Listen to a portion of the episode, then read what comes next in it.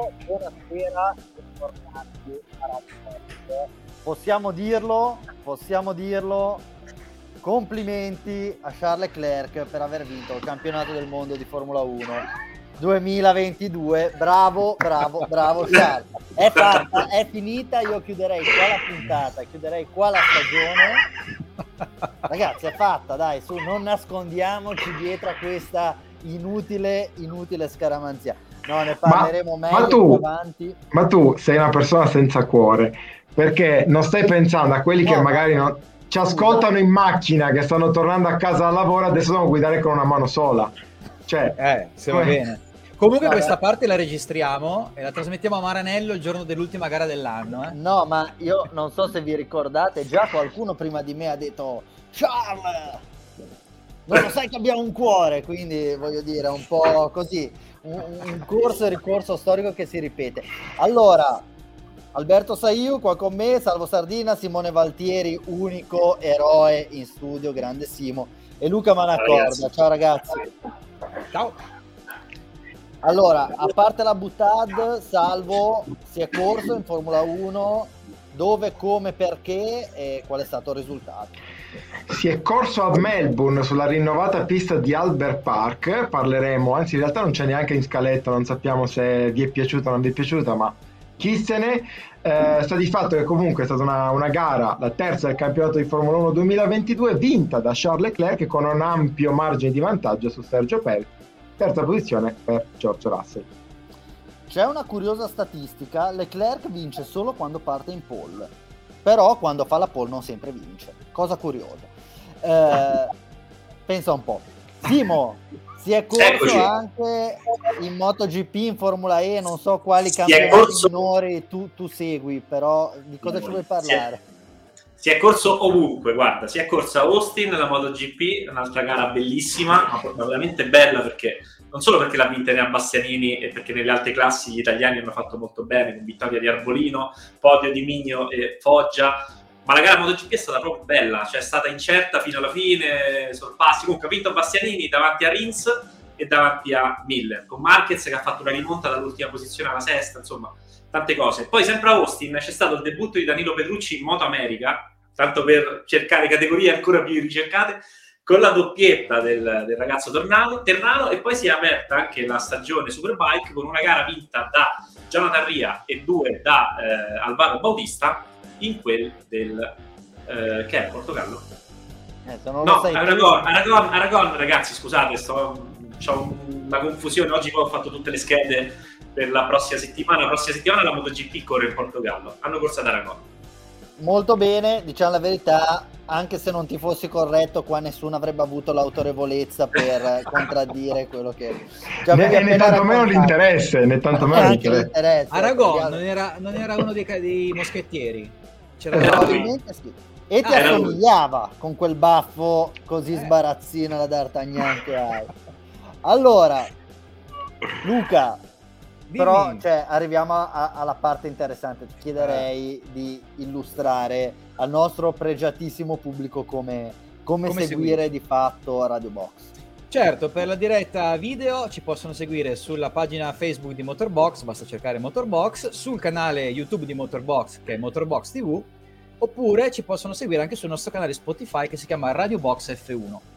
Per chi invece ci vuole seguire in formato podcast eh, normale, tradizionale, solo quindi ascoltandoci, c'è, chi è che fischia? C'è Spotify, con, eh, anche lì basta cercare Radio Box F1 e ci trova, e poi ovviamente nel corso della settimana i nostri articoli su www.motorbox.com, i post e le storie su Motorbox Sport su Instagram. Uh, allora, mi permetto di intervenire un attimo così al volo eh, a favore di quelli che ascolteranno la puntata su uh, Spotify, quindi non, vedrà, non avranno la, la, il piacere o il dispiacere in questo caso di vedere anche le immagini, di assistere a quello che facciamo. Mentre Manacorda elencava tutti i nostri contatti social, c'era Simone Valtieri che, che cercava di spuntare lì con la testolina. Eh, si, Cos'è che facevi? Ti aggrappavi alla, alla grafica? Cos'era che, che non me lo fa rifare perché ecco, aspetta. è molto difficile da fare. Esatto. E, e, comunque, ecco, amici di Spotify, un'immagine terribile, quindi continuate pure a seguirci solo in versione audio che è meglio. Bene. Mi nascondo. Salvo, possiamo andare via alla puntata numero 4? 6. 6. 6. Vedi, Beh. vola-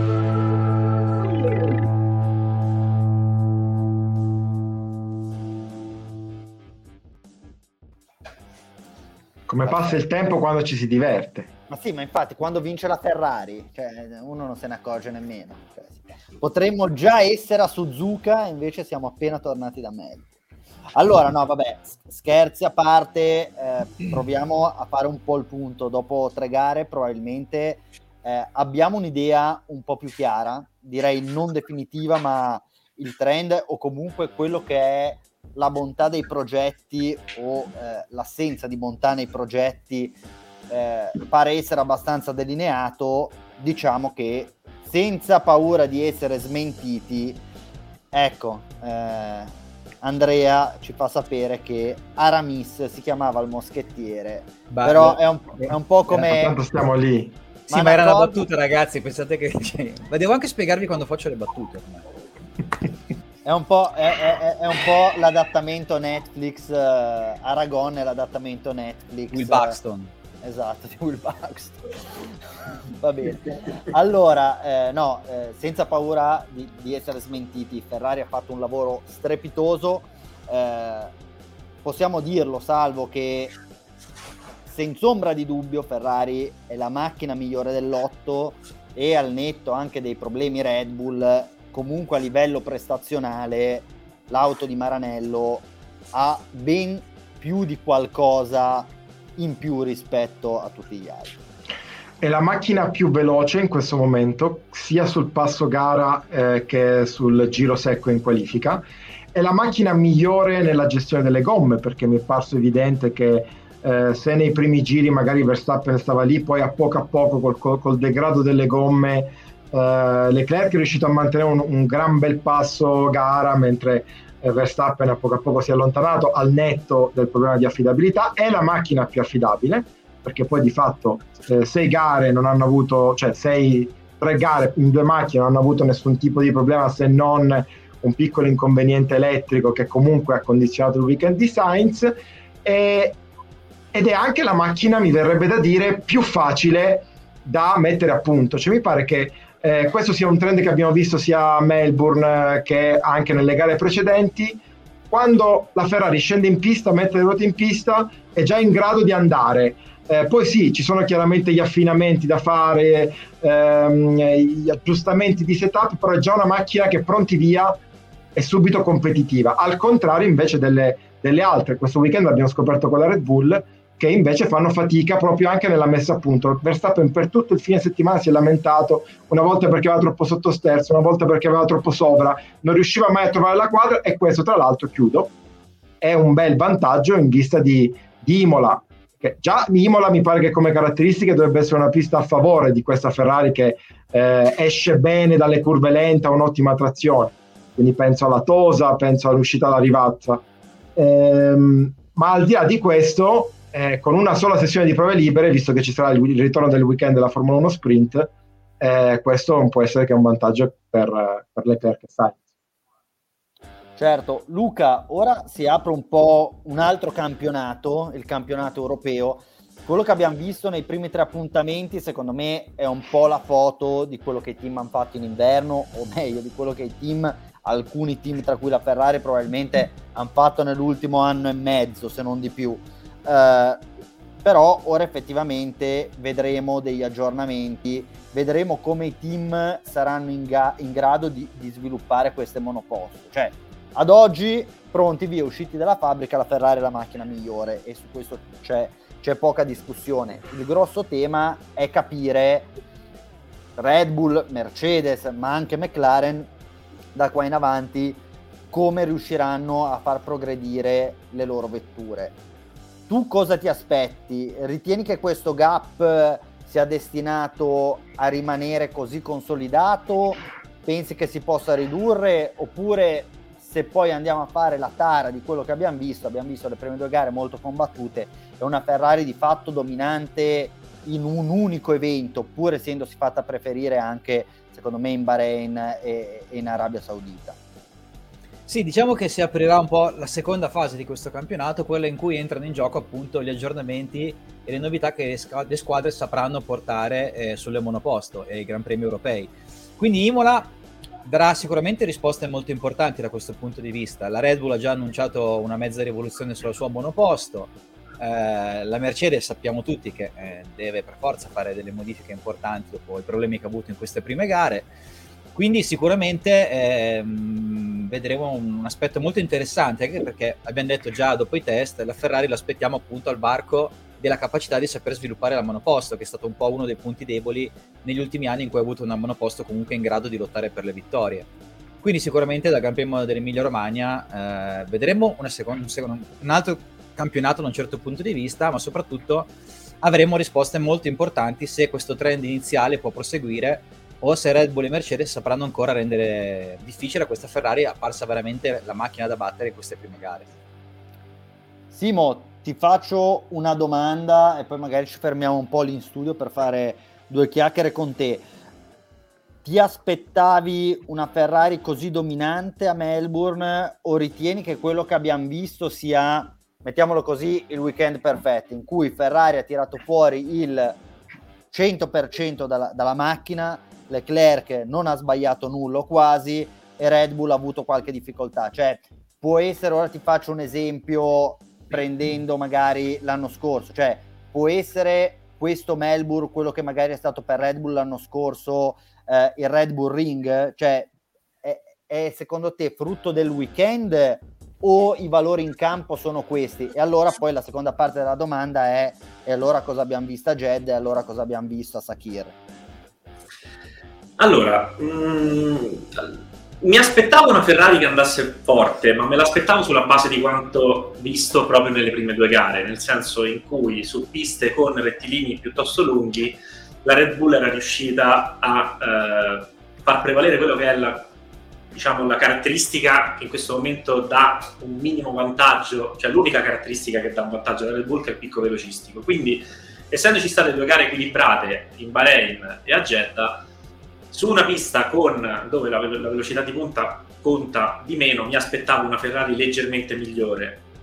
Ma come dicevate con Luca, come dicevamo con Luca, adesso comincia un, una seconda parte di campionato in cui iniziano a pesare anche le modifiche che faranno tutti i team alle monoposto. Quindi sì, a Melbourne me l'aspettavo che avrebbe fatto una... Poi tra l'altro parliamo di Ferrari, ma parliamo solo di Leclerc, perché Sainz ha avuto un weekend tutt'altro che facile, iniziato con una piccola sfortuna piccola, grande sfortuna perché gli è stato tolto un tempo per un secondo, se fosse transitato no? sul traguardo un secondo prima, eh, staremmo parlando magari di, di tutta un'altra gara per Sainz. Comunque sì, a livello prestazionale eh, la Ferrari me l'aspettavo così competitiva. Non so se a Imola, non so quant- quanto Red Bull e Mercedes a Imola faranno passi avanti e quanto, quanti ne farà la Ferrari, perché come dicevamo la Ferrari ha una macchina che sembra già a posto, già, già perfetta, quando perfetta, già comunque a posto, ma quando c'hai una macchina che funziona è anche difficile intervenire per migliorare. Quando c'è una macchina che ha delle vistose carenze, allora non dico che è facile, ma sai dove lavorare sai come migliorare. Quindi ecco, la prima parte di campionato, la Ferrari si è, prima parte, la primissima, primissimo scorcio di campionato, la Ferrari si è dimostrata la migliore macchina. Vediamo come sarà la seconda parte di campionato, poi ne sarà una terza, una quarta. Il mondiale a 23 gare è veramente lungo, quindi per ora so far so good, come, come, si, come si, dice no? in America. Fin qui tutto bene, poi per, ovviamente per la Ferrari. Senza ombra di dubbio. Salvo, eh, allora ne abbiamo discusso mentre preparavamo questa puntata e, ed è uno di quei temi eh, sul quale magari riusciamo anche a creare un po', un po di dibattito, non essere eh, necessariamente sempre così allineati. Come vedi la situazione di questo mondiale? Tu, eh, mentre facevamo la scaletta, mi hai detto, beh, questo mondiale a questo punto lo può perdere solo Ferrari. Eh, io no, non sono così d'accordo, ecco, Simo l'ha già anticipato, mi sembra un po' presto, però ecco, eh, siamo in una democrazia, siamo in un paese libero, quindi ti do la chance di, di, di motivare e, e di, no. di arringare le folle. No, beh, eh, eh, qua non è questione di arringare eh, o meno. Eh, è chiaro che eh, determinate valutazioni vengono eh, naturali al termine di un weekend dominato come Ferrari non riusciva a fare da, 15 anni, cioè eh, 20 anni, cioè mi viene mi, più che il periodo del 2007-2008 dove poi hanno vinto gli ultimi titoli piloti e 2008 costruttori, eh, mi ha ricordato di più le, l'epoca Schumacher, un, un, trionfo di questo tipo, con questo distacco, con, questo, con, con, questa gara mai messa in discussione. Quindi è chiaro che dopo una, una domenica del genere eh, è lecito chiedersi se, se chiaramente, la, poi la domanda che hai fatto tu stesso eh, a Simone poco fa, cioè se la Ferrari che abbiamo visto è que- la Ferrari reale, è quella di Melbourne o quella che se la giocava, che ci ha dato vita a un bellissimo duello con la Red Bull in Bahrain e in Arabia Saudita. Se però questo qui è il trend e il trend ci dice che al netto di una competitività che, che c'è da parte di Red Bull, Red Bull però ha dei grossi problemi di affidabilità, allora mi viene da dire, appunto è stata un po' una, una, una battuta, una buttata, però effettivamente mi viene da dire ma questo mondiale lo può perdere la Ferrari. Poi è chiaro che siamo in un'annata eh, dove tutto cambia rispetto al passato, quindi non è un'annata intermedia, interlocutoria come, come la scorsa, quindi è un'annata dove i team po- devono imparare a conoscere le macchine e magari conoscendo le macchine, scoprendo qualcosa in più da, eh, da queste macchine da una gara all'altra o nell'arco di 4-5 gare, potremmo effettivamente avere dei, eh, dei risultati molto diversi. Però effettivamente dopo, dopo, Melbourne come fai a dire che Leclerc che ha 36 punti, vanta- 36 o 34, non ricordo adesso, eh, Vabbè, su, poco, cambia. poco cambia, su Russell che non è certamente sembrato il più competitivo degli inseguitori, e, e 46 su, su Verstappen, eh, come fai a dire che, insomma, cioè, mi pare che il mondiale sia abbastanza in questo momento nelle mani di, eh, di Leclerc. Poi potrebbe cambiare, potrebbero cambiare i valori in campo, però in questo momento... No, non vorrei, farne, non, vorrei fare una questione di, di semantica che poi eh, rischia di essere sempre antipatica e noioso. Allora, se oggi dobbiamo... Ma lo sai a prescindere. E quindi allora sono tranquillo, posso dire qualsiasi cosa, perfetto. Allora, se, se diciamo Ferrari è ad oggi sembra la chiara favorita, Leclerc sembra il front runner più credibile per vincere il Mondiale 2022, io sono assolutamente d'accordo con te. Se mi dici solo la Ferrari può perdere questo mondiale, ti dico occhio, dopo tre gare non l'hai vinto il mondiale. Cioè, sì, ma è ovvio. Che mancano cinque gare alla fine, hai 50 punti di vantaggio e dici vabbè gestisco, non faccio stupidaggini, porto le macchine al traguardo e sono campione del mondo. Qua secondo me, cioè prima di perderlo il mondiale lo devi vincere. Ferrari è, si è messa nella posizione migliore possibile o una delle migliori posizioni possibili per competere e per eventualmente vincere il mondiale poi parliamo allora, ecco, di allora, posso per... perdere un mondiale già vinto, però prima facciamoglielo vincere. Eh. Sempre sulla semantica, permettimi allora di correggere il tiro così probabilmente poi siamo d'accordo. Eh, torni... facciamo un passo indietro al 2016, al mondiale vinto da Rosberg. Eh, sì. A un certo punto Rosberg nelle ultime quattro gare eh, doveva semplicemente arrivare secondo eh, dietro Hamilton per eh, laurearsi matematicamente campione quello lì è un mondiale che dopo il ritiro di Hamilton in Malesia era un mondiale che solo Rosberg poteva perdere cioè doveva fare qualcosa, qualche errore, doveva avere qualche sfiga e, e, solo Rosberg poteva perdere quel mondiale. È chiaro che non siamo in quella situazione lì, è chiaro che, che, che Leclerc non è quel Rosberg a quattro gare dalla fine. Eh, è chiaro che c'hai 46 punti di vantaggio su Verstappen, ma che se a Imola eh, sbagli la, la, sprint race e al sabato vai, vai in ghiaia alla rivazza e parti ultimo, magari porti a casa 5 punti in un weekend dove se ne assegnano 36, allora a quel punto già c'è di nuovo Verstappen subito dietro alle calcagna. Concedimi diciamo la licenza no? eh, poetica del dire in questo momento sì, la, lo può perdere solo la Ferrari, ma intendo dire che la Ferrari in questo momento ha un grosso vantaggio, però è chiaro che le due posizioni, le due situazioni, quella di Leclerc adesso e quella di Rosberg nel 2016 sono molto diverse. Ecco, e siamo Simo, d'accordo, no? Sì, siamo d'accordo, siamo d'accordo. Oh. Simo, so che te eh, hai, hai, contatti nei fan club, quindi eh, puoi magari trasportare anche in trasmissione un attimo qual è il feeling, il sentimento del, del tifoso. No, vabbè, sto scherzando, chiaramente lo prendiamo in giro perché eh, è quello di noi che magari è un po' più legato a certi colori, però no, Simo, eh, cosa, cosa vedi eh, in questo campionato? Ritieni che a questo punto sia chiaramente Leclerc il favorito e ritieni credibile che qualcuno possa legittimamente impensierirlo ed eventualmente chi? Sia chiaramente Leclerc il favorito no, nel senso è ovvio che tutto porta a pensare che abbia un vantaggio, ma io continuo a ripetere che so tre gare su 23 all'inizio di una rivoluzione tecnica eh, ingente che porterà le macchine a fare anche grandi balzi con eh, diverse modifiche. Quindi al momento è chiaro che è, che è, quello con il pacchetto migliore e anche in una condizione mentale invidiabile, che è sereno, non sbaglia nulla, anche quando c'ha un, avete visto quando è passato un po' più largo, no? dopo la ripartenza della safety car ha preso un po' di sporco, è stato lucido, insomma mh, al momento sì, ma assolutamente Verstappen, nonostante due Gran Premi a quota zero, non per colpa sua, ma per colpa dell'affidabilità che il team deve ancora raggiungere, non lo vedo fuori dai giochi, per nulla. Se il mondiale fosse stato a 16 gare come era negli anni 90, allora ok, poteva essere un discorso. Per cui io vedo la lotta molto aperta tra Leclerc e Verstappen. Chi si può inserire? Più Sainz che Perez, ma anche lì Sainz eh, deve, insomma, deve, ritrovare un attimo di fiducia e deve, e deve trovare un feeling che per ora con la macchina ancora non ha avuto Hamilton non lo si può mai escludere del tutto, ma se la Mercedes non cambia rotta in poche gare, siamo costretti a doverle escludere entro metà del campionato. Per il resto non riesco a vedere possibili candidati al titolo. A parte Alonso, ovviamente. A parte Alonso, che sì. Vabbè, Alonso, ragazzi, magari, cioè nel senso, quanto sarebbe bello mondiale. Beh, questo weekend lui ha detto che poteva vincere, poteva fare podio, poteva fare la pole, quindi tendenzialmente ci siamo, era lì. Sì, un po' ottimista, però sì. Poteva fare sicuramente le prime due file, poi vabbè.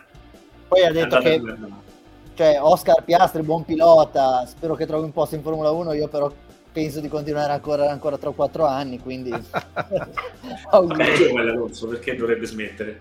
Sì, sì, ma infatti lui ha detto se io avessi 25 anni nessuno mi chiederebbe quando eh, ho intenzione di ritirarmi. Eh, però ce n'hai 41, Fernando. Eh, esatto, poi parleremo di, di, piloti che probabilmente dovrebbero ritirarsi. Allora, eh, Luca, no, vabbè, eh, entriamo un po' nel, ehm, nel, merito e chiuderei un attimo la, la parentesi eh, Leclerc, grande favorito.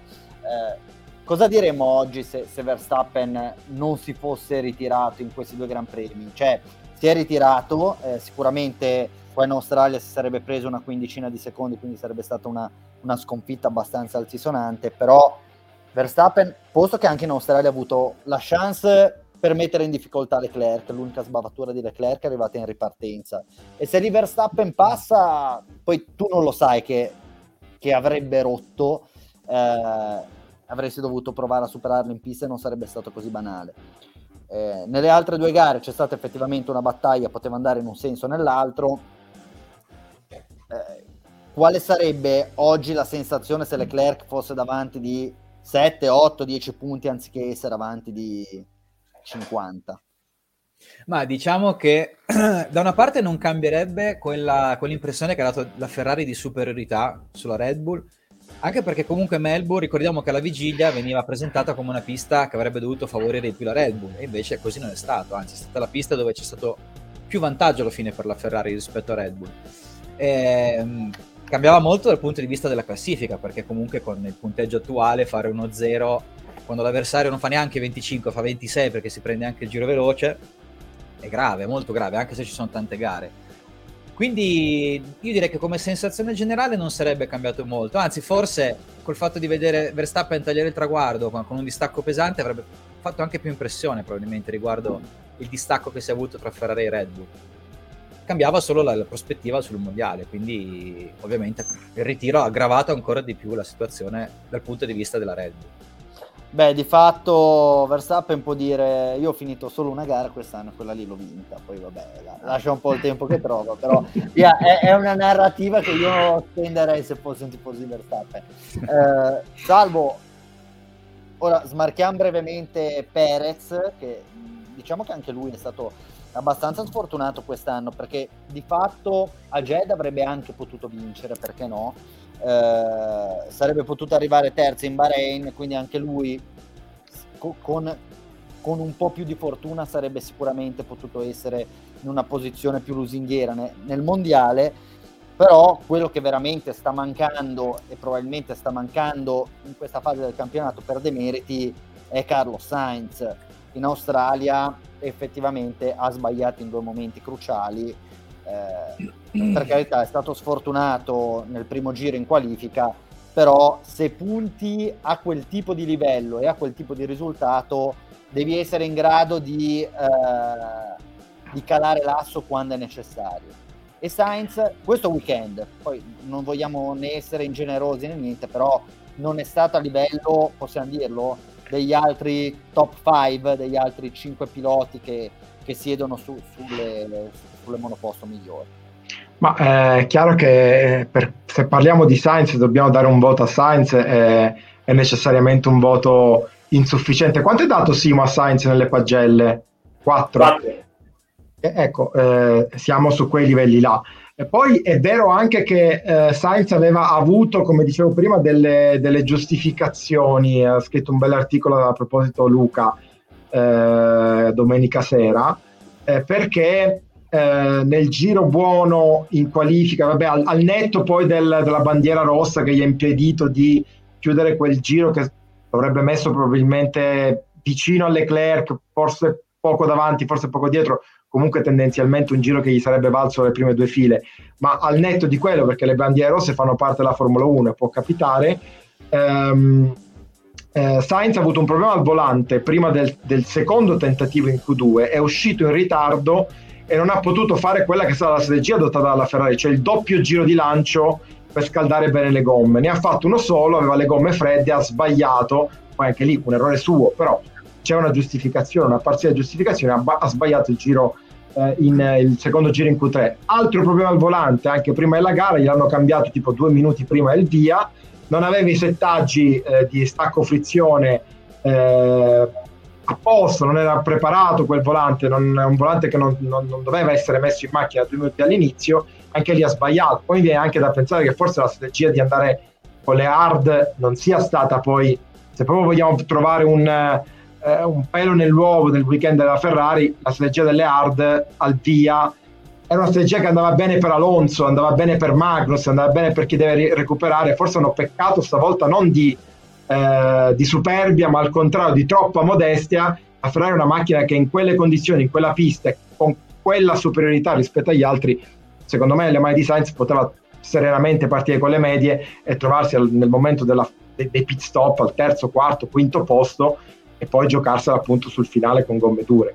Eh, quindi sì, Sainz ha sbagliato, 4 in pagella netto, eh, non mi piace neanche, no, neanche non, non, non, posso dire non mi piace, mi, mi, fa un po' sorridere il fatto che lui sia così incazzato, così ingrugnito per, per il risultato.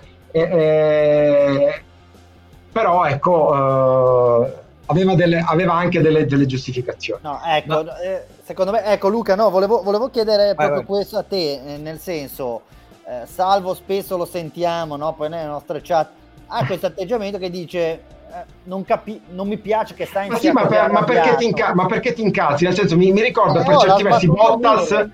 Sì, mi ricordo per certi versi Bottas quando negli anni adesso non voglio fare un paragone scomodo e dire che Sainz è Bottas perché è un buon pilota e credo che sia più forte di Bottas però eh, Bottas cosa faceva gli anni scorsi? Eh, prima inizio, inizio campionato ah no mi sono allenato ho spaccato la legna eh, in, eh, nei boschi eccetera eh, sono forte, batto Hamilton. Lo batteva la prima gara e poi dopo si beccava 100 punti di distacco. Ecco, non vorrei che sia di nuovo, ci sia di nuovo questa, questa narrazione qua del pilota che è sfortunato. Secondo me c'è una differenza abissale tra i due. Eh, con tutto che Sainz è il miglior pilota che la, il miglior secondo pilota che la Ferrari potrebbe avere in questo momento. Ecco, secondo me hai detto la cosa giusta proprio alla fine, nel senso, secondo me la sua rabbia ci sta appunto per... Sì, su tutto il concetto dici... No, ma nel senso, questa cosa, il ritiro di Sainz in questa gara, paradossalmente dal punto di vista della Ferrari, potrebbe anche non essere... Esatto, potrebbe anche non essere visto proprio male, perché tende a stabilire un po' le gerarchie all'interno del box, che comunque finora, anche se Leclerc è stato superiore, sicuramente in Ferrari non ci sarebbero ancora state in caso di situazioni un po' così. Invece, in questo modo, Sainz ha avuto anche un weekend leggermente barrichelliano, massiano come sfighe e tutto, quindi potrebbe anche tornare comodo alla fine la Ferrari, avere il secondo, il secondo pilota sulla carta che si stacca in classifica all'inizio, perché a quel punto la Ferrari potrebbe dire, oh Carlos, la situazione è questa, ti dobbiamo usare un po' alla massa, alla Barrichello, alla Bottas, per dire quelli citati prima. Quindi, senza non togliere a Carlos, però questa situazione dal punto di vista Ferrari forse, forse non gli dispiace del tutto per la gestione dei piloti. Posso aggiungere una cosa, una proprio certo. piccolissima, posto che secondo me le gerarchie in squadra non le delineeranno prima di metà stagione, anche perché se no corri con un pilota che è demotivato e l'altro che è galvanizzato, entri in un, una serie di, ehm, non so come dire, pippe mentali, insomma, che possono poi no, dar, insomma, compromettere proprio il campionato di entrambi. Io direi Sainz finora ha la fiducia della Ferrari, lo scorso anno è venuto fuori nella seconda parte della stagione, ha fatto anche più punti di Leclerc, un, insomma ci sono stati episodi e tutto quanto, però mh, secondo me fino almeno a quest'estate, eh, a meno di altre sfighe o altre controprestazioni, eh, si cercherà di andare forte con tutti e due, poi dopo a un certo punto verrà presa una decisione, questa è la mia sensazione. Um, mi permette di leggere qualche, qualche, messaggio così entriamo un po' in clima. Ecco, vedo che intanto ce n'è già uno, Roby27, salutiamo, ciao Roby. Eh, con questa Ferrari era difficile non finire tra i primi tre o quattro, Sainz troppo in affanno e senza motivo eh, di esserlo, mi trovi assolutamente d'accordo. Eh, poi Andrea Nazio, eh, Alonso ha cambiato le gomme solo per togliere il giro veloce alla Ferrari quando lui co- il punto comunque non l'avrebbe preso. Sì, in effetti questa qui è una cosa, però sai, togli un punto comunque a dei potenziali rivali per il titolo e quindi è, è, è giusto così. Um, poi sempre Andrea ci chiedeva eh, per come mai Charles non ha eh, accelerato all'inizio dell'ultimo settore invece che sull'ultima curva. Rispond- eh, rispondo brevemente velocemente.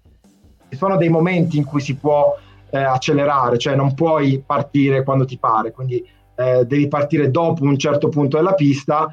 Probabilmente poteva partire per esempio dopo curva 13 e non in curva 14 però lì è una decisione del pilota. Lì in effetti c'è stato un piccolo errore ma eh, è andata bene. C'è da dire anche Alberto lo dicevamo preparando la puntata che quando hai una macchina del genere questi errori non li paghi. Eh, quando è un po' più tirata e l'avversario un po' più vicino rischi di, di pagarli cari però insomma adesso è andato tutto bene e Leclerc sta guidando in maniera formidabile al netto di quell'errore. E poi ehm, Cristian Livorno, eh, due vittorie e un secondo, due pole, una, eh, una, sfumata per 25 millesimi, tre giri veloci su tre, indubbiamente inizio stato straordinario. Oggi sembra essere una delle due macchine più forti, la più affidabile. Mancano 20 gare, ma indubbiamente è in grande vantaggio. Il sottinteso è eh, la Ferrari. Veronica, salvo se eh, porti sfiga, ti rasiamo a zero a fine stagione, ti ringrazio, ciao Vero. E, ehm, e poi invece uso questa domanda di Roby per eh, introdurre l'argomento successivo. Eh, è normale che sono deluso dalla Red Bull, eh, speravo in un'altra bella lotta, invece stanno rovinando la battaglia che dopo anni difficili ora rischia di essere bene. No, vabbè, non... troppo presto. Hanno cambiato tanto. Allora, secondo me, a parziale giustificazione di questo inizio un po' claudicante di Red Bull, poi claudicante, hanno fatto una pole, eh, tre podi se non sbaglio, hanno vinto una gara, mettiamola così, poteva, poteva andare meglio, poteva anche andare peggio. Eh, non sono perfetti, comunque l'anno scorso si sono concentrati fino all'ultimo giro dell'ultima gara per provare a vincere un titolo, hanno fatto bene, hanno vinto, bravi, e consideriamo che si stanno presentando quest'anno come costruttore. Va bene che c'è l'apporto che da Honda, ma hanno fatto un salto. Cioè, questa per loro è la rivoluzione copernicana. Salvo, non so se ti ricordi che io e te eh, qualche anno fa intervistammo insieme Christian Horner, il quale ci disse: eh, Io non posso però andare a chiedere i motori a Mercedes banalmente perché sarei un cliente e i clienti non vincono, quindi meglio andare con Honda, ma l'optimum sarebbe avere i miei motori. Quindi eh, Red Bull ha messo in piedi una struttura, quindi può starci che tra un nuovo progetto, una nuova struttura, delle nuove dinamiche, poi è facile, noi li vediamo in pista, ma un'azienda del genere, farla lavorare, gestire tutto, portare del, del personale Honda in Inghilterra, non è, non è così semplice, non è così scontato. Quindi diamogli il tempo, hanno dimostrato comunque di poter lottare per le vittorie e all'inizio di un nuovo ciclo regolamentare non è scontato, cioè il dramma è trovarsi a livello di Ferrari nel 2014, quello è il dramma. Eh, ora siamo in una situazione secondo me per Red Bull ampiamente recuperabile. Che poi queste tre gare siano andate tendenzialmente male per loro, ok, però... Beh, scusami, ti, ti, ti, interrompo, non è tendenzialmente male, è molto male, perché quando rompi tre macchine su sei... Ok, eh. però comunque hai fatto una pole position, hai vinto un gran premio, eh, cioè possiamo dirlo che corrono in 10 team, tolta la Ferrari, loro sono comunque quelli messi meglio, quindi non puoi andare a indicare il secondo come un risultato disastroso loro, secondo me, viste le difficoltà di Mercedes, pensavano alla cavalcata trionfale e probabilmente hanno anche sottovalutato in parte Ferrari. Pur tuttavia, eh, cioè, il livello è questo.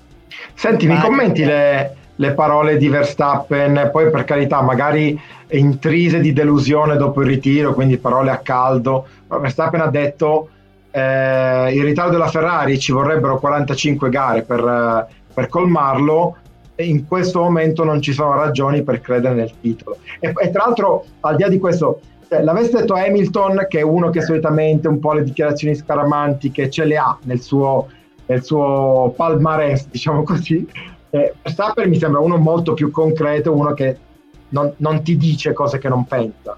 Posso dirti?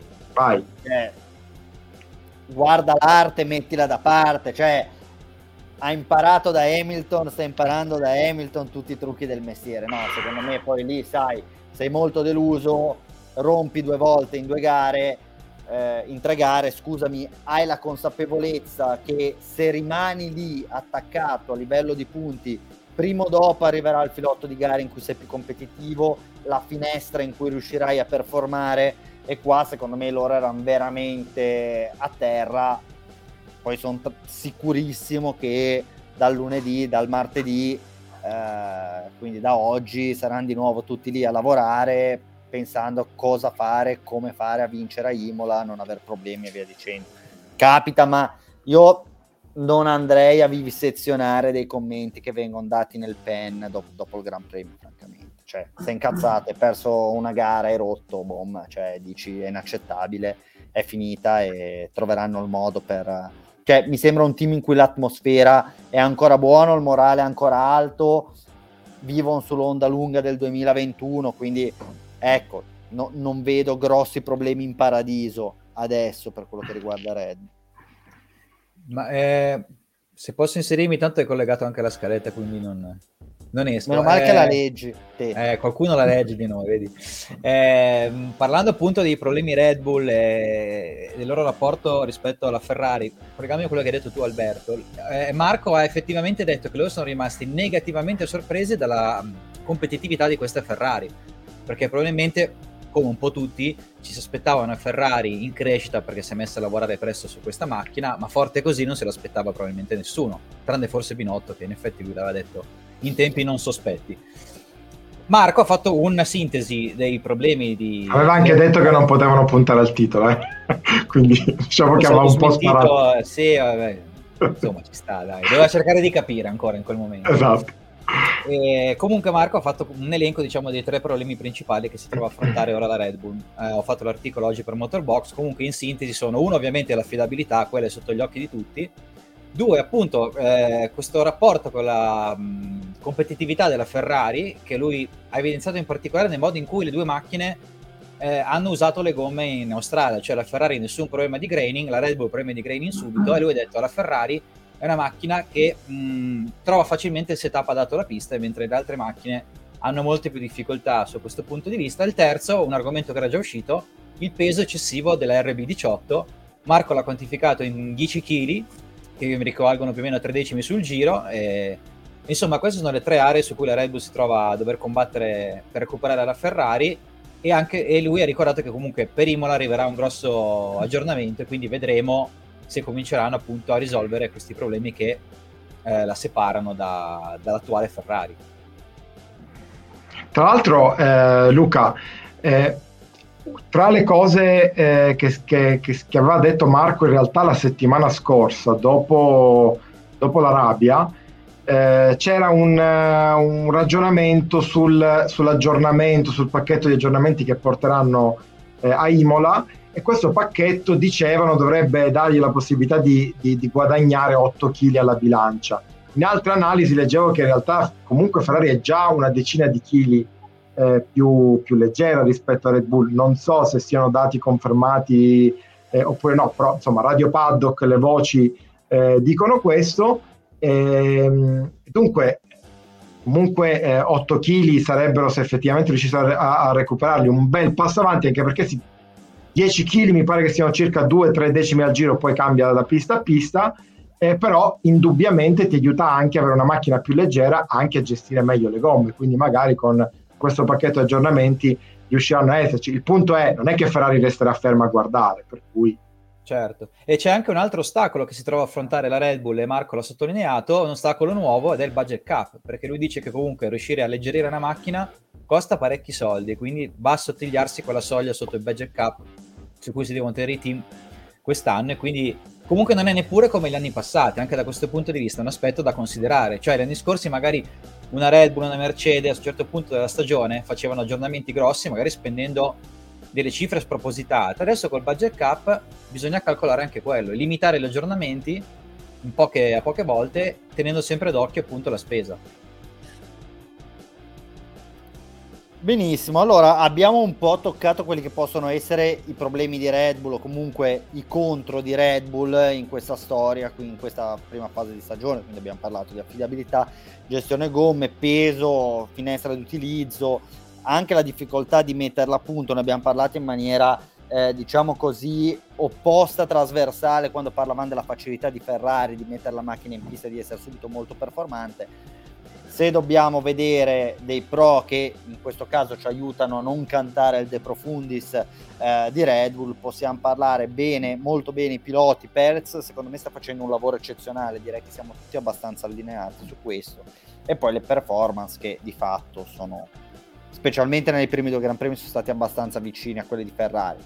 Di nuovo, vediamo se se riusciranno un po' a riprendersi, specialmente dal punto di vista eh, dell'affidabilità, c'è da dire che però diciamo che alcuni jolly che si potevano giocare se li sono giocati tutti nelle prime gare, quindi per loro ecco eh, la possibilità di sbagliare e, e, in questo forse va una preferenza per Ferrari in questa fase del campionato, eh, loro se la sono già giocata e, e hanno veramente poche altre possibilità di commettere errore e di fare degli zeri andrei a fare un po' un'analisi velocissima, toccando dei punti eh, rapidi rispetto agli altri team. Finalmente McLaren si è ripresa. Luca fondamentalmente è dove ci aspettavamo più o meno che sarebbe dovuta essere.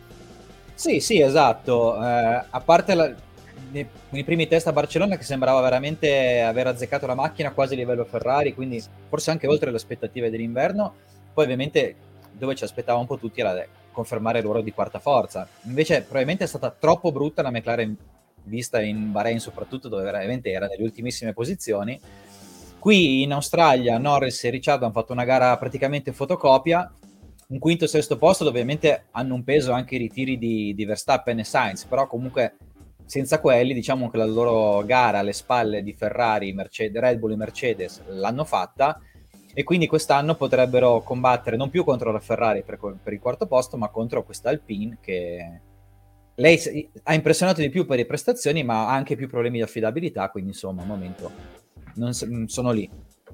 Diciamo che l'Alpine è, è un po' la Red Bull del midfield con piloti, col pilota più forte, bellissimo, blu, e... peccato, peccato, peccato, peccato. Allora, eh, leggendo anche di, di, Mercedes, che un po' il prossimo punto, eh, diciamo che stanno facendo non tanto le cicale, ma le formichine, cioè sono lì, non sbagliano, raccolgono, eccetera, eccetera. Mi sembra che anche questa, che è una gara che sicuramente sembra positiva per loro, mi sembra che il gap da Ferrari tendenzialmente sia sempre lo stesso. E, e, questo forse ci fa anche capire che a Melbourne probabilmente è la Red Bull che non ci ha capito niente, perché se vediamo un po' i gap che ci sono, cioè Red Bull è scesa in una posizione più vicina a Mercedes, però il gap tra Ferrari e Mercedes tendenzialmente mi è sembrato sempre quello, quindi eh, ritenete che la gara di Melbourne, Simo, chiedo a te, eh, per Mercedes sia stata particolarmente positiva al netto poi del, del terzo e del quarto posto di Russell e Hamilton? Allora, io ritengo che la Mercedes, per quello che è il valore che ha espresso in pista in questo inizio di campionato, quindi la terza forza conclamata, perché è nettamente più forte di chi eh, sta dietro, abbiamo detto McLaren, Alpine, e eh, nettamente più lenta di eh, Ferrari e Red Bull, e questo su tre tipi diversi di circuito, quindi è un dato abbastanza eh, insomma, abbastanza eh, preciso. E, ehm, al netto di ciò, la Mercedes è forse la scuderia, anzi senza forse, è la scuderia che ha ottimizzato meglio i, tutti e tre i Gran Premi, cioè ha fatto praticamente il massimo che poteva fare nei tre Gran Premi che sono venuti, che sono arrivati.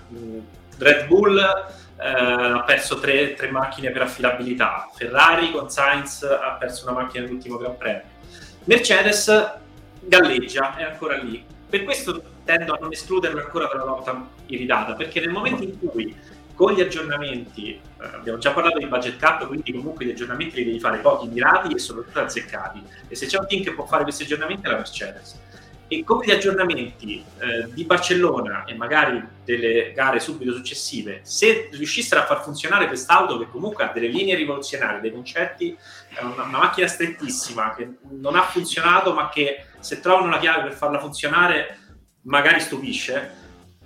Eh, la Mercedes per questo non la toglierei ancora dai giochi, perché comunque ha ancora questa carta da giocare. Nel momento in cui non dovesse funzionare, secondo me si concentrerebbero molto sulla lettura del prossimo anno e a questo punto potremmo considerare il mondiale una sfida tra Ferrari e Red Bull.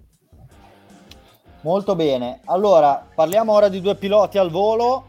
Eh, beh, best in business e secondo me è lui il vero driver of the day. Eh, stiamo parlando del più forte pilota asiatico della storia della Formula Alonso. 1. Ah, no. no, Alonso so, non, è, non, è, ancora asiatico, però Ma... potrebbe diventarlo. So, cioè, magari si sposa con una ragazza asiatica, prende il passaporto giapponese e, e no, Albon, grande gara, grande personalità non era andato benissimo in qualifica, poi era stato anche squalificato perché non era riuscito a pescare almeno un litro di benzina. Eh, parte ultimo, corre tutta la gara sulle hard, pitta all'ultimo giro, riesce a portare a casa il decimo posto. Ve l'aspettavate un album, un album, un album così, così forte, coriaceo e, e pronto? A dopo un anno di stop e B comunque all'interno di un team che è molto diverso da, dall'Alfa Tauri, da, da, dalla Toro Rosso e dalla Red Bull che, che, che, aveva imparato a guidare. Quindi... Però io adesso devo scambiare il mio... Cioè, cos'è che si dice? Sca- eh, scambiare dividendi. Cioè, eh, mi avete preso per il culo per anni quando ho detto che Albon secondo me era un, un bel pilota. Sì, l'avete fatto. Sì, beh. Sì, l'avete fatto. Per il culo. Matteo con Norris e con Russell in Formula 1. Eh, guarda, guarda come adesso rima- si rimangiano tutti, ma male che c'è Manacorda che, eh, che è onesto. Eh. Eh, mi prendevate per il culo perché io parlavo male, perché difendevo Albon l'anno in cui peraltro era indifendibile, questo c'è è da dire. Eh, però a parte gli scherzi, no, non mi aspettavo che fosse già così forte, cioè dire Alberto però una cosa, che diciamo che quando arrivi in un, in un ambiente in cui comunque la, non me ne voglia la Tifi, ma il, il, benchmark è la Tifi, è anche facile spiccare per, eh, per abilità di guida. Detto questo, eh, scusa, Albon, scusa, scusa, scusa, scusa, fammi finire. no, no, no, no, che qua no. è importante. Cioè, te mi dici che è più facile correre con la Tifi come compagno di squadra piuttosto che con Max Verstappen. Ma qui mi sembra di avere Will Sì. Buxton nell'aria, Sì. attenzione. Sì, sì. allora quando corri con uno come Latifi è più facile rispetto Ok, a uno come... mi prendo la responsabilità di ciò che dico, eh, non è che le sparo così. Ehm, no, comunque per finire, ehm, è riuscito laddove hanno fallito piloti assolutamente onorevoli come Alonso e come Magnussen, cioè a far funzionare una strategia che a causa della safety car sembrava ormai eh, destinata a fallire. Invece lui è andato avanti, ha continuato per altri 20 giri. eh, per, me è una follia. Infatti, io mentre facevo il live dicevo: Ma questo è, cosa sta facendo? E invece ha creato quel gap per riuscire a tenersi la posizione. Quindi, chapeau, bravissimo. Sì, Ma- diciamo anche che hanno pescato dei jolly notevoli perché ehm, se Stroll non avesse fatto da tappo, se Gasly non Ah, fosse sì. stato in grado di superarlo creando quel trenino enorme che si è creato dalla nona posizione in giù, non sarebbe riuscito. Poi oh, bisogna mettersi nelle condizioni di sfruttare queste fortune, quindi bravo Albon e brava la Williams. Anche lì bisogna capire chi ha avuto l'idea folle per primo, se il pilota o la scuderia a lanciare questa idea di aspettare fino all'ultimo. Comunque fortunati ma bravi a cercarsi la fortuna in questa gara, quindi e bravi a sbloccare la classifica e lasciare a zero la derelitta Aston Martin, così vi lancio anche l'assist per l'argomento Grazie. No, no, io di- dico solo, pensavo quasi che fosse un gesto di disobbedienza politica quella di Albon, dire vabbè, io finisco la gara così. Mi faccio squalificare anche oggi, Ah, faccio sì, dai, via, a Ah, comunque, Andrea Nazio ci ha dato il, il titolo perché, ecco, da oggi in poi sarà Albonzo. Così Eh, non. Gra- grazie Andrea, grazie, grazie. Allora, Luca, hai fatto un, un assist eh, straordinario. Scusate, quando fa una gara brutta, Albonzo uguale. Ah no, anzi Albon. Quando fa una gara brutta Albon. Sì, ci sta Albon. Cioè, ehm, rimettiamolo al suo posto. Allora, Simo, Vettel, che voto gli hai dato que- in pagella? 3? Mi pare sei 3. stato, sei stato finge- cioè tre perché sono le macchine che ha distrutto durante il primo weekend. Cioè, Sì, diciamo che faccio come la mia professoressa di latino al liceo che sotto il 3 non metteva. ok. Quindi devi fare proprio qualcosa di... No, dico, è, è un, po un pecca- è un po' un peccato perché eh, cioè uno non se lo sarebbe mai aspettato, ma probabilmente ha meglio figurato eh, nei due weekend in cui era a casa col Covid rispetto a, a questo. Un po' dispiace, la macchina non è all'altezza. Ho un po' di ritorno, non so da, da dove arrivi, non so se anche voi avete, però... ehm, e cioè è la prima gara, veniva comunque da un periodo di degenza, quindi diamogli il tempo, però eh, veramente mettiamola così sotto il par. Molto sotto il par. Mm, ti dico, ma proprio brevissimamente, era, era veramente la prima gara su macchine cioè, che lui aveva guidato nei test. Poi il Covid dipende, sai, non a tutti prende allo stesso modo. Mm, è proprio una questione. Il, il voto brutto se l'è preso perché se l'è preso. Era il weekend, era in macchina, quindi comunque un voto bisognava darlo.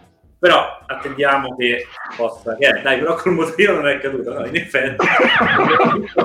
Non so se l'avete inseriti poi nei meme oggi. Eh, no, spoilerà. chat. Eh, Simone, Simone, sei disobbediente, eh? Cribbio! No, Adesso non, no, non vabbè. parliamo più della MotoGP allora, basta, eh? Va bene, va bene. Ah, ma- basta è più facile farsi bannare. Vabbè, scusate. Comunque dai, rivediamolo, rivediamolo a, a Imola. Sono convinto che Seb si riscatterà a Imola. Comunque, poi, non abbiamo detto una cosa. A una delle due peggiori macchine, cioè la- adesso eh, che sappiamo un po' più, un po' meglio come funzionano le macchine, la Aston Martin non è che sia proprio fulmine di guerra, no, non è che gli è venuta proprio bene, bene, bene. Quindi, eh, sì, è vero. Hulkenberg, eh, e infatti, ragazzi, gli ho dato 3, eh, non è che gli ho dato 5. Vedremo, vedremo, vedremo a Imola se si saprà riscattare. eh, dispiace perché gli si vuole bene, è, è veramente una, una bella persona, un essere umano come si deve, un, un ragazzo super in gamba. Cioè, ora magari faccio io il gancio a te, Simo, però se- sembra il Valentino Rossi dell'anno scorso. E, e- e il fatto che già da un po' ha, ha intrapreso questo, questo crinale, secondo me sono almeno 3 o 4 anni.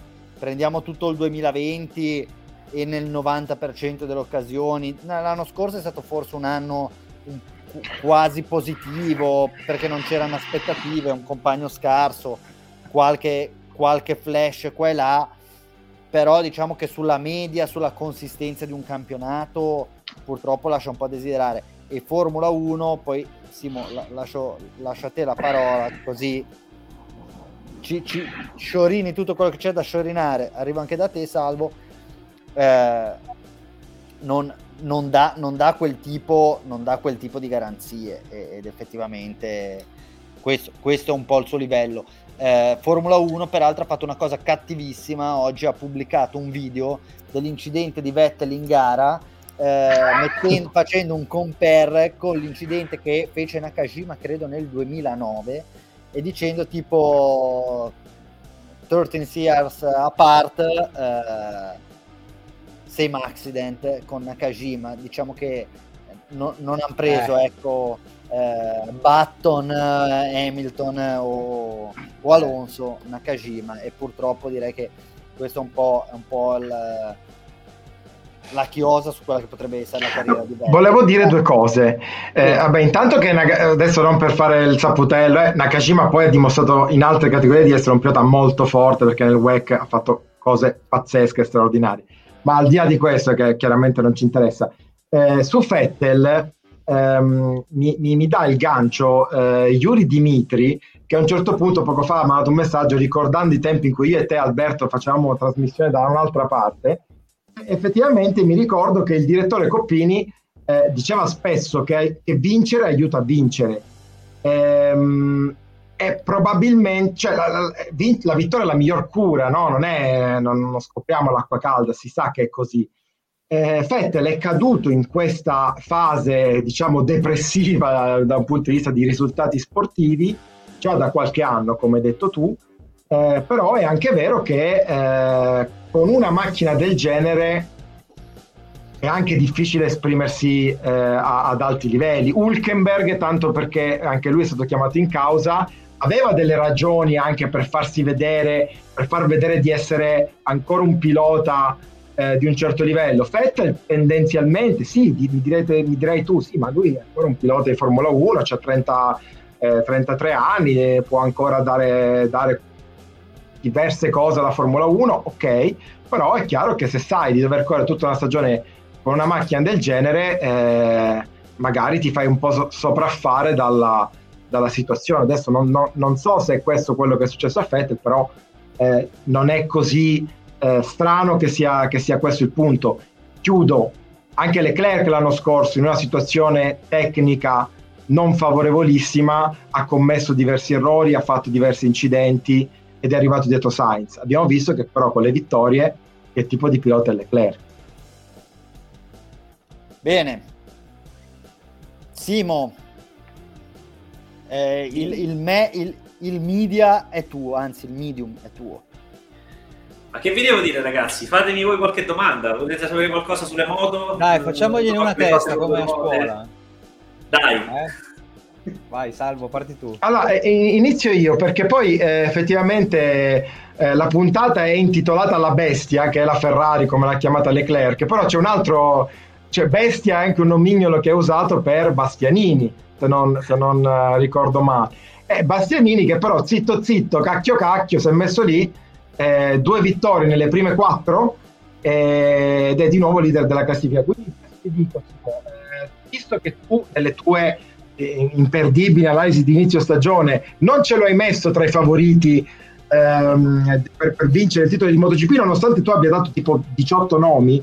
Eh, allora la domanda è: eh, come, cos'era una svista? Oppure adesso do la possibilità, puoi cambiare se vuoi il, il, il, tuo giudizio. Quindi, secondo te, ora a parte gli scherzi, Bastianini può vincerlo questo mondiale? Cioè, è un, un competitor credibile per, per la vittoria del titolo?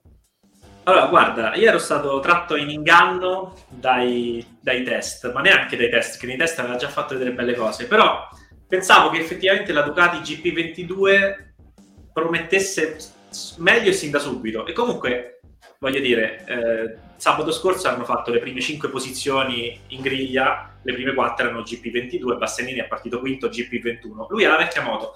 Secondo me siamo in una fase della stagione un po' come fece Morbidelli due anni fa, che era l'unico che aveva la vecchia Yamaha e andava più forte di tutti gli altri perché la Yamaha nuova era un po' più complessa. E Morbidelli arrivò secondo in quel, in quel mondiale. Eh, Bastianini in questo momento ha forse la moto migliore e la sta guidando in una maniera incredibile. Lui è un, gran, è un grande pilota e effettivamente sì, è, è, stata una svista eppure bella grossa non metterla tra i possibili candidati, non ti dica la vittoria, ma quantomeno al podio di dato. ma anche perché nei, mesi di, nei mesi 18, cioè se avessi dato due nomi, tutto sommato non ti avremmo criticato, ma visto che hai dato 18 favoriti... No, ragazzi, mi ha sorpreso, devo essere sincero, sono rimasto sorpreso. Eh, sapete chi è che l'aveva pronosticato eh, Bastianini? Il nostro Danilo Di Salè, perché a inizio stagione avevamo fatto due chiacchiere e lui diceva occhio a Bastianini perché veramente può fare la sorpresa. Bravo Danilo.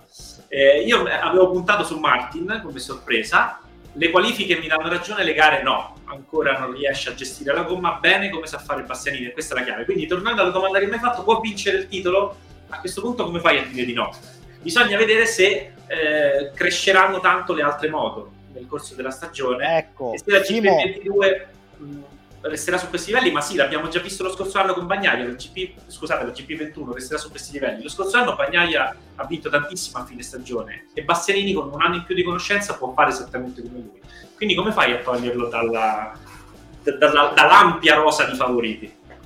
Ci sta ecco. e siamo contenti che ci stia, perché è un bravissimo ragazzo, un grandissimo pilota e, e fa parte di un team che ha una storia meravigliosa da scrivere e che sta scrivendo, quindi Gresini Racing. Quindi, eh, dai, sì, per forza, deve okay. è tra i favoriti. Cioè, tra i favoriti, allora, è tra i favoriti.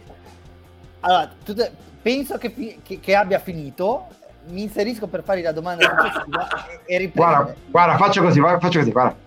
Ok, oh, però poi andiamo avanti. Uh, io faccio la domanda, poi lo rimetti dentro. Tanto, Simo, mi senti? Fammi cenno. Sì, sì, mi, eh, mi, sta facendo un cenno inequivocabile, mi sento. Allora, Timo, no, eh, volevo chiederti, hai parlato di Ducati, hai parlato della GP21, hai parlato di Bagnaia. Eh, secondo te, a questo punto della stagione, è difficile dirsi in Formula 1, figuriamoci in MotoGP, eh, che fior di team hanno perso dei titoli perché non hanno dato ordini di scuderia. Ma secondo te, Ducati, su chi dovrebbe puntare? Mi rifai la domanda? Non ti ho sentito. No, mi, hai sentito perfettamente. Ducati, Ducati, su chi dovrebbe puntare? Non, eh, è una stagione talmente particolare, ma sono tre anni che la MotoGP non ha due anni che la MotoGP non, questo è il terzo, che non ha un vero padrone. Quindi, secondo me, su chi puntare? Punterà su tutti e eh, anche perché sono vari team, eh, non è che la Ducati ha otto piloti, ma sono quattro team e ogni team ragiona autonomamente. Quindi, secondo me, la Ducati punterà comunque sugli ufficiali, punterà comunque su Martin e su Bastianini, che sono quelli eh, che promettono di più. A metà stagione si faranno i calcoli e si faranno anche probabilmente dei giochi di squadra. Se ci sarà un pilota Ducati che si starà battendo per, per il titolo contro uno della Honda o contro due della Suzuki, per esempio, o contro uno della Yamaha insomma, a quel punto si potranno fare anche dei bei giochi e si hanno eh, a disposizione tanti piloti che possono far bene e togliere punti agli avversari. Ecco, mi togliete un attimo Simone che devo fargli una domanda? Grazie. Guarda, c'ho il dito già pronto, è proprio è lì, devo Fantastico. fare clic. Ecco, io volevo chiedere a Simone una cosa che vedo che anche nei commenti l'ha scritto ad esempio Roby, ossia Mark Marquez. Marquez è tornato forse anche un po' sorpresa già eh, in gara dopo aver saltato l'Argentina, è partito male, ha fatto questa rimonta. Insomma, A, cosa avrebbe potuto fare senza l'errore in partenza? E B, se secondo te lui, risolti, speriamo, questi premi di fisici, è ancora più forte di tutti. Dove è andato? ecco basta sono in sciopero. Non vi rispondo. Basta rimarremo col dubbio. Fatemi voi una trasmissione e com'era la frase non so fare e, e, vediamo quanto è successo e vediamo quanti mi seguono. No scherzi a parte ho sentito tutta la domanda è un'ottima domanda. Che cosa avrebbe fatto senza l'errore in partenza? Sarebbe quasi sicuramente arrivato al podio. Eh, anzi sicuramente arrivato al podio togliamo quasi. Cosa, cosa è ancora il migliore di tutti? Come talento Marquez non è il migliore di tutti di quest'anno, è forse il migliore di tutti eh, nella storia. Attenzione perché sta prendendo posizione. Eh. No, no, Rossi del, al pari forse del Rossi del periodo migliore e eh, di al, altri, di altri motociclisti di epoche non comparabili. Di, diciamo. di altri 72 motociclisti. Fa... di altri 76. La questione è, eh, noi abbiamo visto questa fonda- fenomenale prestazione di Marquez su una delle sue due piste. Ci sono due piste, il Sachsenring e Austin, su cui Marquez è pressoché imbattibile. E noi abbiamo visto una prestazione alla Marquez in una di queste piste. Vediamo un attimo se a Portimao, ad esempio, farà una gara di questo tipo oppure lotterà per la quarta quinta posizione. Non è al top. Tra l'altro, Simo, top, diciamo. ha rischiato anche un paio di volte di stendersi in maniera clamorosa. E di stendere qualcun altro. Mm, insomma, non è, ecco, ha fatto una prestazione incredibile, ragazzi, fantastica. Ha, ha, corso tutta la gara sui tempi dei primi. Quindi questo dimostra che poteva stare con i primi. Avrebbe vinto, secondo me se la sarebbe battuta non più che con Bastianini, con Rins per la seconda posizione. Bastianini l'ho visto veramente uno step, anche perché Marquez ha rifatto il record della pista, Bastianini gli era tolto durante il Gran Premio. Eh, però ecco, Marquez non ha potuto gestire le gomme come ha fatto Bastianini, perché ha dovuto. Certo. spingere da subito in quanto è scivolato in ultima posizione ha dovuto recuperare la rotta di collo. E quindi gli ultimi cinque giri, oltre ad essere stanco lui fisicamente, che non è ancora pronto come gli altri, per via di tutti questi infortuni, questi stop and go, stop and go, ti fermi e riparti, ti fermi e riparti, però... Eh, secondo me sì, avrebbe fatto assolutamente podio. Mi sono un attimo perso perché quando no, no, no. Due, cose, due cose al volo, Simo. Mi è piaciuto il fatto che tu abbia detto grazie Luca, eccellente domanda, ottima domanda. Questa sì che è una buona domanda. Ricordo a, al nostro pubblico che le domande della MotoGP le scrive Simone, quindi che infatti noi siamo solo la voce, lui dice che bella domanda, una domanda che si è scritto da solo. Ma vabbè, andiamo avanti. Seconda cosa, ti chiedo un intervento telegrafico ok? Chi è secondo te favorito per il mondiale? Non chi lo vincerà, ma se tu oggi, vedendo quello che hai visto, dovessi puntare 10 sporchi euro in, in, una, in una bettola gestita da un libratore, su quale nome, su quale team li metteresti? Guarda, lo un stesso nome. nome. un nome, lo stesso nome su cui ho puntato quando era mm, due anni fa, Prince. Non avevi puntato su Mir. Ah no, vero, avevi puntato su Rins e poi ti aveva fregato Mir, è vero. Esatto, è vero. che Rins era caduto un po' troppe volte, ha fatto Rins. Quindi la Lo Suzuki di nuovo... Perché sono, sono, sono, costanti, stanno sempre lì, magari non vincono, però stanno sempre... È una moto costante, ha, ha migliorato tantissimo la velocità in rettilineo e, e ha mantenuto la guidabilità in curva secondo me, eh, se continuano così, possono dire la loro assolutamente. Tutte Io due, definirei eh. questo intervento di Simone come Lord of Rings, così per chiudere proprio la spazio MotoGP. No. Ce lo ricorderemo così. Dai.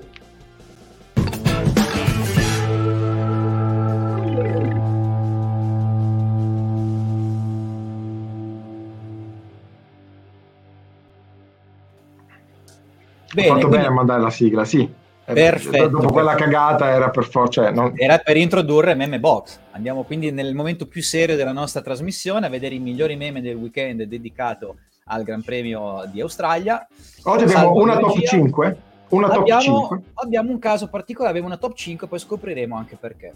Andiamo pure con la quinta posizione, eh, con i nostri up and down. Abbiamo questo Verstappen con la faccia perplessa quando ti dicono che inizierai la stagione con 25 punti, ma in tre Gran Premi. Quindi in effetti sì, l'inizio è buono, 25 punti, eh, però eh, ha fatto tre gare. Bene, ma non benissimo, ecco. Quarta posizione, abbiamo, ecco, questa qua è un po' da spiegare perché magari non tutti lo sanno. C'è stato questo incontro tra i piloti Mercedes e le, i tifosi a Melbourne e Russell parlava ai tifosi di Hamilton dicendo Mr. Hamilton. Allora Lewis ha detto: Io non ho capito se eh, quando usi questo Mr. Hamilton eh, stai menzionando mio padre, perché se stai parlando di me, attualmente io sono Sir Hamilton. e poi sotto c'è il classico meme di lui con dietro la sua band. E questa è una classica base meme che uh, per la, la mega bomba che ha tirato così per zittire. Tra l'altro, se, se, andate su internet c'è anche il video, perché lui sembra che dica: No, ma Mr. Hamilton è mio padre, cioè chiamami pure Hamilton, sì, sì. Lewis. Invece, no, sir, sir. Posizione numero 3, iniziamo sul podio, eh, torniamo con i nostri up and down qua c'è una situazione che probabilmente molti di voi hanno vissuto in questo weekend, ossia Banzini, qua è rappresentato con un soldato romano, che spara uno dei suoi Just le carichi predestinato! E i vicini di casa che non seguono la Formula 1 alle 7.03 domenica, svegliati di soprassalto dalle urla del cronista Sky. Ecco, la cosa peggiore che posso immaginare rispetto, diciamo già, a, a, a uno stile sul quale io personalmente nutro dei dubbi stilistici sarebbe immaginarlo con una VVZela come quella del Centurione. Posizione numero due, invece, passiamo a questo meme preso dal web. Una delle grandi fissazioni di Leclerc quest'anno, cioè che lui piuttosto che vincere il Gran Premio è interessato a fare il giro veloce, mettendo anche a rischio la sua vittoria. Quindi qui lo vediamo come Drake in famoso, questa famosa base meme, dove dice Gran, vittoria nel Gran Premio, mm, giro veloce, yeah.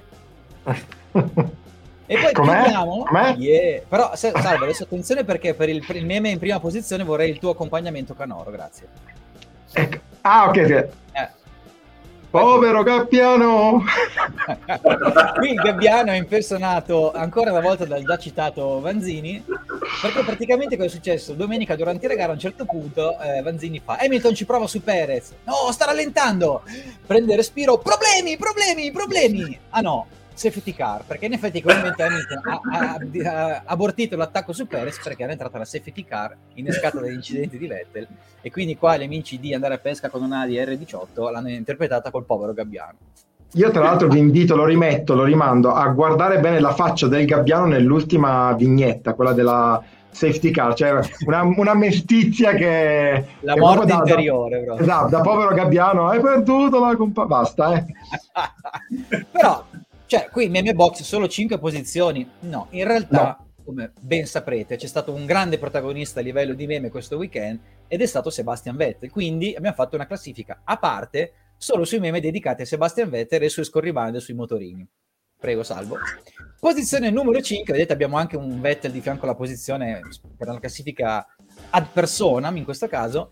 Vettel al posto della safety car, mani alzate dal manubrio che blocca tutti gli altri piloti e li manda avanti a velocità di sicurezza, quindi comunque ha trovato subito un altro impiego, tanto la, se- la safety car era della Aston Martin, quindi ci può anche stare. Posizione numero 4, invece qui lo vediamo in compagnia dei protagonisti della MotoGP, l'impiega che guida il gruppo, eh, però c'è comunque da denunciare il fatto che sta guidando col casco sopra la testa, non si fa ragazzi, non si fa. N- Nico Cereghini non approva, Eh no, non c'era neanche luce quindi neanche luce accese. Veramente una delusione per Nico Cereghini. Posizione numero 3, i nostri up and down invece facciamo un attimo una... ci caliamo un attimo nel ruolo che ha avuto Vettel qua perché ci ha fatto tornare in mente quando si saltava la scuola per i celebri motivi familiari e poi si passava sotto le finestre della classe col motorino e come lui a salutare, a fare le impennate e quindi un po' birbantello qua il buon Seb. Posizione numero 2, torniamo al Seb Mi devi dare un secondo perché non, mi- non mi si è caricato, non mi si è caricato il 2 ma lo sto caricando adesso. Problemi, abbi- problemi, Proble- esatto, problemi, problemi. problemi. È il wifi. Qua. La numero due di nuovo Seb in MotoGP impiega e qua è un sorpasso storico al cavatappi su Casey Stoner, ma non c'è C'è anche l'ombra, eh, c'è anche l'ombra. C'è beh. anche l'ombra, c'è anche le ginocchiere da MotoGP, eh. un grande sorpasso qua del Seb, sempre col suo sorriso soddisfatto, però sempre con questo casco alzato che non va bene. Quindi Ma diciamo, alla posizione la, numero la, uno- la, la valentinizzazione di Seb Eh. qua si compie, l'avevamo già detto. Qua Da tardi, ancora- più evidente. se vedi bene. Al numero uno però c'è secondo me il capolavoro supremo che è rider di Uber Eats lo vediamo col classico zainetto che va a fare le consegne del cibo sullo scooter ed è meraviglioso anche perché Uber Eats comunque adotta il colore verde quindi si adotta perfettamente alla Aston Martin quindi veramente insomma ha trovato già cosa fare una volta che si ritirerà dalla Formula 1 Io credo che questo sia a mani basse uno dei migliori meme visti fin qui in stagione. Quest'anno Veramente, sì. veramente bello. Va bene.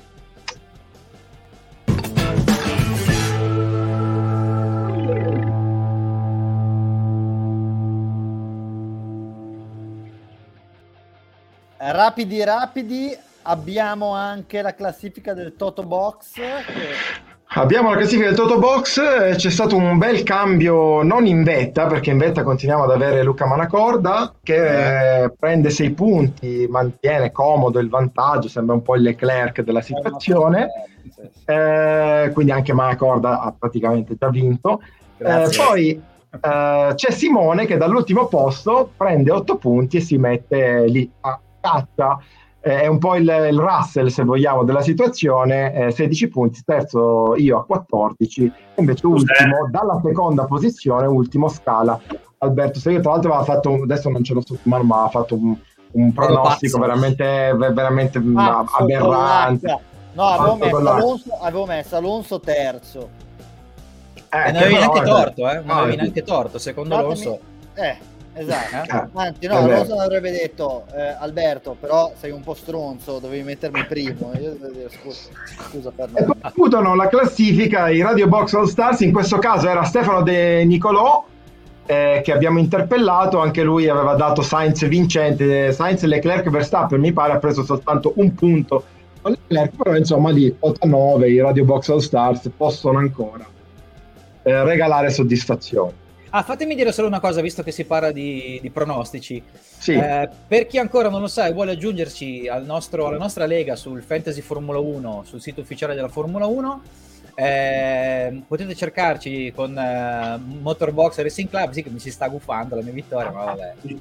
Sappiamo che l'importante è non arrivare ultimi nel nostro Toto Box, quindi non è un problema. Quindi comunque Fantasy Formula 1, se andate su www.motorbox.com trovate l'articolo con la classifica e il codice per unirvi a noi, siamo già oltre 400 squadre, si è anche aggiunta qualche squadra veramente forte nelle ultime settimane. Quindi niente, ci stiamo divertendo e ricordiamo... E ricordiamo che c'è soltanto un coniglietto tra di noi che ha già usato il Mega Driver ed è Ma questo signorino... È strategia, cioè ce n'hai due eh, Sei un coniglio, sei un coniglio che hai già usato... Eh. Ma su, chi punta- su, chi l'hai puntato il Mega Driver? L'ho puntato su Leclerc che ha fatto pole position, eh, vittoria, vittoria giro, giro più veloce, gara dominata. No, scusa, mi rimangio le orecchie da coniglio. Cioè, salvo, sei te un coniglio, lui... Cioè, no, un altro io... Se non lo usi sì, quando c'è una gara vede, a, fine, a, fine, campionato si vedrà chi avrà lo avuto sapete, lo sapete, lo sapete l'anno scorso quanti Mega Driver ho usato? O Zero. Driver?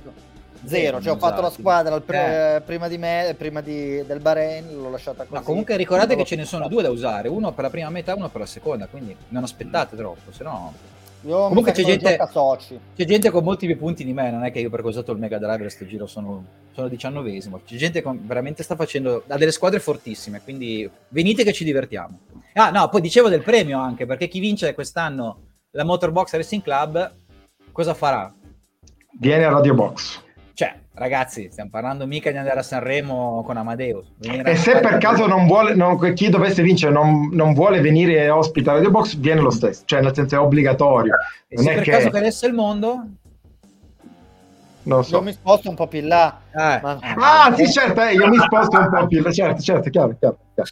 Cioè, hai capito? Questo, il suo livello culturale sulla musica si ferma al Gabbiano, ha perso la compagna. Eh. Poi ti ho chiesto una cosa, cioè gli ho offerto la possibilità di vedere un evento di altissimo livello, di altissimo livello sportivo, tutto ben confezionato, eccetera, eccetera. Eh. Ha detto non posso perché vado a sentire Vasco Rossi. E qua io... Beh, però non è che vado a sentire cioè, adesso non farmi dire dei nomi che magari c'è qualcuno poi che... Stai dicendo G, G, G, D'Alessio. Ma, ma, dico, scusate, dite, cioè, vedere, è, è, è, come, è come, non lo so, vedere ora Vasco Rossi, con tutto il rispetto, è come vedere, non lo so, quando fanno un evento in Place della Concorde a Parigi e c'è Alain Prost che gli mettono la tutina e gli fanno guidare, non lo so, la Renault del 1983, cioè è quel tipo di evento, hai capito? E comunque ha avuto perché. Sì, però sai, però... una volta nella vita io non ho mai avuto questa fortuna, sono d'accordo con te, dovevo vederlo dieci anni fa, non, non ho avuto eh, questa eh, fortuna, una volta nella vita, e già era tardi, però devo vedere, cioè, ho questa, questo bisogno. Vabbè, eh, cioè, non so, salvo questo punto, vai, vai anche a vedere Vettel con l'Aston Martin per vedere, cioè, gente che ha passato ormai sui giorni migliori, non lo so. Infatti poi l'offerta che io avevo fatto io si avvicinava molto a questo tipo di scenario. Però. Dai, diamo gli appuntamenti? Che... Eh. Allora, Mod, eh, Radio Box, stavo sbagliando pure io il nome della trasmissione, Radio Box non torna martedì prossimo perché è un martedì, tra l'altro post Pasqua, quindi proprio a maggior ragione, ma neanche morti, però, però torna fra due martedì, eh, dovrebbe essere il 26 aprile e commenteremo insieme il weekend. Dopo, di... dopo il 25 aprile, no? Saltiamo anche dopo il il pro. 25. Saltiamo anche il pro. Allora, allora martedì no. No, perché poi c'è Imola. l'1 maggio. Vabbè, Dai ragazzi, c'è ci vediamo Imola, verso... no, no. C'è Portimao.